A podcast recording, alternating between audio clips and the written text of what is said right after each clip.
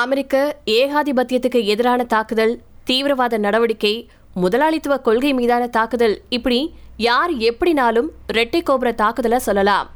ரெண்டாயிரத்தி ஒன்னாவது வருஷம் செப்டம்பர் பதினொன்றாம் தேதி அமெரிக்காவின் நியூயார்க் நகரத்தில் செயல்பட்டு வந்த உலக வர்த்தக மையம் அதாவது ரெட்டை கோபுரம் ரெண்டு விமானங்கள் மோதி தரைமட்டமாச்சு. இதை ஒட்டி அமெரிக்காவின் பல பகுதிகளில் ஏற்பட்ட தீவிரவாத தாக்குதலில் சுமாரா மூவாயிரம் பேர் உயிரிழந்தாங்க. பல்லாயிரக்கணக்கானோர் படுகாயம் அடைஞ்சாங்க இதுக்கு அல் கொய்தா அப்படிங்கிற தீவிரவாத அமைப்பும் ஒசாமா பில்லேடனும் பொறுப்பாக்கப்பட்டாங்க.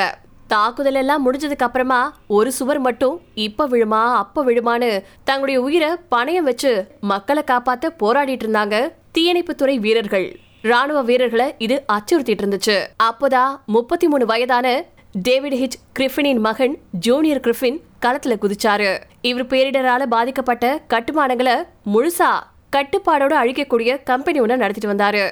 தந்தையோட பயணிச்சு தொழில் நுணுக்கத்தை படிச்ச மகன் சம்பவ இடத்துக்கு ஐநூறு டன் கிரேனை கொண்டுட்டு வந்து இருநூத்தி ஐம்பது அடிக்கு மேல கட்டுமான தொழிலாளர்களை அனுப்பி யாருக்கும் எந்த ஒரு சேதாரமும் இல்லாம பாதுகாப்பா மிச்சம் இருந்த சுவரை இடிச்சு தரமட்டமாக்குனாரு. அன்றைய தேதியில இத சிஎன்என் ஊடகம் லைவ்ல காமிச்சிச்சு. சுவரை அப்புறப்படுத்தினதுக்கு அப்புறமா டிஹெச் கிரிஃபனுக்கு உலக வர்த்தக மையத்தின் கட்டட கழிவுகளை அப்புறப்படுத்த அமெரிக்க அரசு கோரிச்சு. பெரிய லாபம் இல்ல அப்படின்னு சொன்னாலும் கூட கம்பெனிக்கு அந்த பணி மூலமா நல்ல பேர் கிடைச்சிச்சு.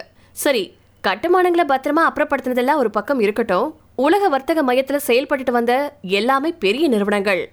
அமெரிக்க ஒன்றிய அரசின் முகமைகள் அப்படின்னு சொல்லும்போது அவருடைய சொத்து பத்துக்கள் ஏதாவது இதுல இருந்துச்சா அப்படின்னு கேட்டபோது இருந்துச்சு. சுமாரா ஐநூறு மில்லியன் அமெரிக்க டாலர் மதிப்பிலான தங்கம் வெள்ளி போன்ற வெளி மதிப்புமிக்க உலோகங்கள் உலக வர்த்தக அமைப்பின் சிதைக்கப்பட்ட கட்டடங்கள்ல அடிப்பகுதியில ரகசியமான அறைகள்ல இருந்துச்சு அப்படின்னு நியூஸ் டூ ஊடகத்துக்கிட்ட சொல்லியிருக்காரு டி ஹெச் கிரிஃபின். இது போக பறிமுதல் செஞ்சு வைக்கப்பட்டதுல இருந்து கிலோ கணக்கிலான போதைப் பொருட்களும் கிடைச்சிச்சு அப்படின்னு அவர் சொல்லியிருக்காரு. எனவே தரைமட்டமான கட்டடங்களை சுத்தம் செய்யும் போது கிட்டத்தட்ட முப்பது அரசு துறைகளோட அனுதினமும் செயல்பட வேண்டியிருந்துச்சு அப்படின்னு சொல்லியிருக்காரு டிஹெச் கிரிஃபின். இதெல்லாம் போக உயிரிழந்தவங்க அல்லது அந்த கட்டடத்துல இருந்தவங்க பயன்படுத்தின கை கடிகாரம் மோதிரம் பணப்பை இதெல்லாம் கூட அவங்களுடைய குடும்பத்தார்கிட்ட அல்லது வேலை செஞ்சவங்க கிட்டயோ ஒப்படைக்க தனியா எடுத்து வச்சதாவும் செய்திகள் வெளியாச்சு. சரி இப்போ தங்கம் வெள்ளி கதைக்கு வருவோம். கட்டடம் தரைமட்டமான போது டன் கணக்குல தங்கம் வெளி போன்ற உலோகங்கள் பேஸ்மெண்ட்ல நாலாவது தளத்துல ரகசிய அறையில இருந்துச்சு. அப்படின்னு வயர்ட் சிஎன்என் இப்படி பல சர்வதேச ஊடகங்கள் ரெண்டாயிரத்தி ஒன்னாவது வருஷத்திலேயே செய்திகளை வெளியிட்டு இருந்துச்சு சிஎன்என் ஊடகத்தின் கட்டுரை ஒன்றுல பதினொன்று புள்ளி எட்டு டன் தங்கமும் தொள்ளாயிரத்தி முப்பத்தஞ்சு டன் வெள்ளியும் இருந்ததா குறிப்பிடப்பட்டிருந்துச்சு. ஆனா அடுத்த சில மாசங்களுக்குள்ள கண்டுபிடிக்கப்பட்ட தங்கம் வெள்ளி போன்ற விலை உயர்ந்த உலோகங்கள் சம்மந்தப்பட்ட நபர்கள்கிட்டயே பத்திரமா திரும்ப கொடுக்கப்பட்டது அப்படின்னும் அதே தளங்கள்ல செய்திகள் வெளியாச்சு. ஒட்டுமொத்தமா அந்த கட்டணங்கள்ல எவ்வளவு தங்கம் வெள்ளி போன்ற உலோகங்கள் இருந்துச்சு? அது எல்லாமே கிடைச்சிச்சா அப்படின்னு தெரியல.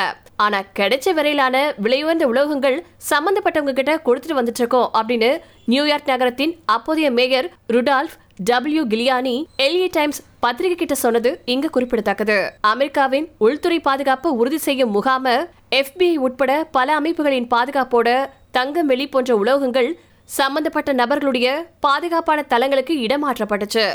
இப்படி சம்பவ இடத்தை முழுசா சுத்தம் செய்ய டிஹெச் கிரிஃபின் ஒன்பது மாதங்களும் அவருடைய டீம் பத்தொன்பது மாசங்களும் இரட்டை கோபுர தாக்குதல் நடந்த இடத்திலேயே இருந்தாங்க அப்படிங்கிறது இங்க குறிப்பிடத்தக்கது.